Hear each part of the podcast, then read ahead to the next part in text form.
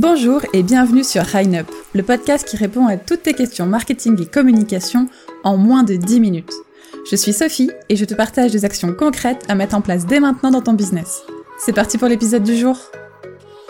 Comment s'inspirer de la concurrence? À chaque formation ou accompagnement que je réalise, il revient toujours une même peur, la concurrence. Et si on propose la même chose que moi? Et si un concurrent me vole une idée? Et s'il vendait mieux que moi? J'aimerais revenir dans ce podcast sur ce qu'est la concurrence, les risques, les avantages, mais surtout comment en tirer parti. Déjà, qu'est-ce que réellement la concurrence? Comme ça, on a envie de répondre, bah quelqu'un qui fait la même chose que moi. Pourtant, est-ce qu'un fleuriste à Lille est réellement en concurrence avec un fleuriste à Toulouse? Ils peuvent vendre exactement les mêmes fleurs au même prix, ils ne seront pas en concurrence l'un avec l'autre. La concurrence est la rivalité entre différentes entreprises sur le même marché. C'est-à-dire que notre fleuriste toulousain ne sera pas directement en concurrence avec le fleuriste lillois, par contre il pourrait être en concurrence avec le supermarché du coin qui propose également des bouquets de fleurs. Si vous vendez exactement le même produit ou service au même prix à exactement la même cible au même endroit, là en effet vous entrez en concurrence directe. Par contre, travailler dans le même domaine ne veut pas forcément dire concurrence, et surtout concurrence ne veut pas dire ennemi, bien au contraire. Avoir de la concurrence prouve que votre secteur est attractif, et vous travaillez pour le même objectif, vous faire connaître et faire connaître votre activité. Il y a quelques années, je n'avais aucune idée de ce qu'était la naturopathie. Aujourd'hui, beaucoup d'entrepreneurs se lancent dans ce domaine et participent à la notoriété de cette activité. Imaginez un instant qu'il n'y ait qu'une seule naturopathe en France. Elle n'aurait donc aucune concurrence et on n'en entendrait pas parler et surtout on n'aurait peut-être pas confiance. Aujourd'hui, il existe des centaines, peut-être même des milliers de naturopathes et grâce à leur nombre et grâce à leur communication, c'est un métier qu'on connaît beaucoup mieux. On connaît tous quelqu'un qui en a vu un ou qui connaît quelqu'un qui connaît quelqu'un. Et c'est peut-être grâce à ma tante qui vit à Lyon, qui a été voir une naturopathe et qui me l'a conseillé, que je vais aller voir celle qui est à côté de chez moi, à Toulouse. Être seul sur un marché n'est donc pas toujours la meilleure solution, parce qu'à vous tout seul, vous aurez du mal à toucher l'entièreté de votre cible. Dans mon secteur, celui de l'infoprenariat spécialisé dans les réseaux sociaux, nous sommes des milliers à faire la même chose. Vous avez sans doute déjà vu un compte Instagram qui disait J'aide les entrepreneurs à mieux gérer leur communication grâce aux réseaux sociaux. On parle tous aux entrepreneurs et on veut tous vous aider à mieux communiquer. Mais alors pourquoi est-ce que vous viendriez me voir moi plutôt que mes concurrents? Peut-être parce que vous avez entendu parler de moi en premier, peut-être parce que vous me trouvez plus accessible, peut-être parce que vous aimez ma communication sur les réseaux ou parce que je vous aspire confiance. Et c'est peut-être les mêmes raisons qui vont vous faire aller chez un de mes concurrents. Et c'est tant mieux. Je préfère parler de collègues plutôt que de concurrence parce que travailler avec des cibles similaires permet de s'entraider. Je prends souvent l'exemple de deux infopreneurs que j'admire beaucoup, Safia Gourari et Aline de The Bee. Pendant longtemps, elles ont été les deux grandes concurrentes concernant leur formation Pinterest. Elles proposaient toutes les deux une formation en ligne, d'une durée similaire, au prix quasiment identique, et à destination de la même cible.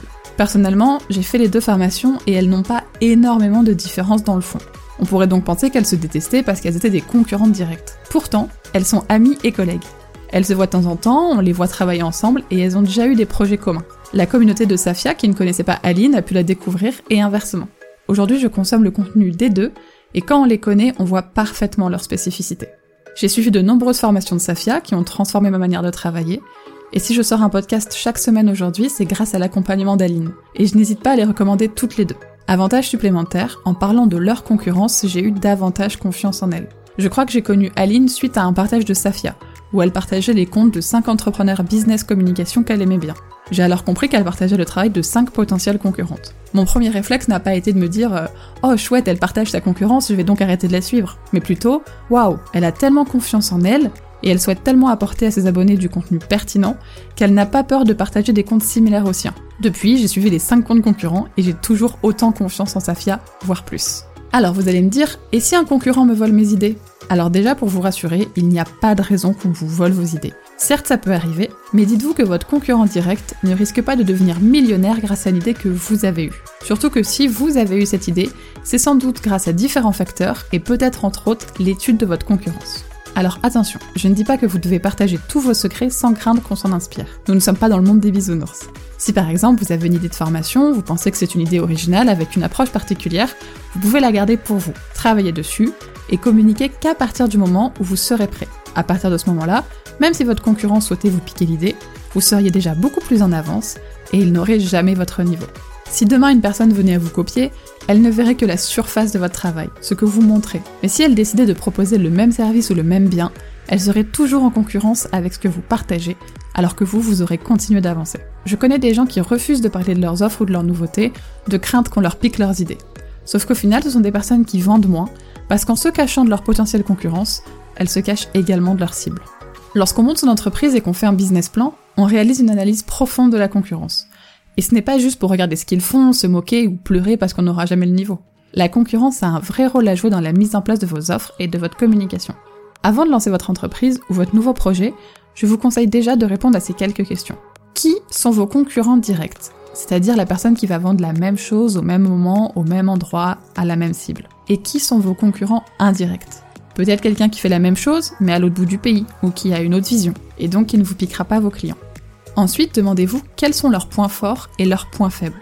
Vous vendez des cookies à Rennes et vous êtes fan de la manière de communiquer qu'a un café à Paris, vous pouvez vous en inspirer. Essayez de voir ce qui marche ou non chez vos concurrents. Encore une fois, ça ne veut pas dire qu'il faudra reproduire à l'identique, mais vous pourrez au moins, mais vous pourrez au moins voir ce que votre cible apprécie et surtout ce que vous pensez être les meilleures actions. Vous voyez que le concurrent A est très proche de sa cible sur les réseaux et c'est super, votre concurrent B n'est pas très proche mais fait des visuels magnifiques, vous allez les comparer les uns aux autres et essayer de déterminer votre place au milieu. En travaillant sur ça, vous allez alors réaliser votre unicité. Vos prix ne seront pas les mêmes, votre manière de travailler sera personnelle, vous souhaitez parler à une cible différente, et en étant différente, vos concurrents peuvent alors devenir vos meilleurs prescripteurs. Pour conclure, un petit rappel. La concurrence n'est pas négative. Sans elle, vous ne seriez peut-être même pas là. Considérer vos concurrents comme vos collègues peut apporter de belles opportunités.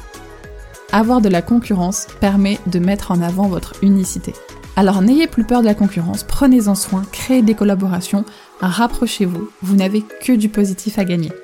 Merci beaucoup d'avoir écouté le podcast jusqu'au bout et n'hésite pas à le partager et laisser une note sur Apple Podcast et Spotify pour me donner un coup de pouce s'il t'a plu.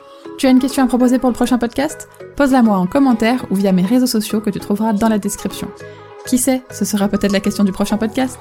Je te dis à la semaine prochaine pour répondre à une nouvelle question MarketCom. Bye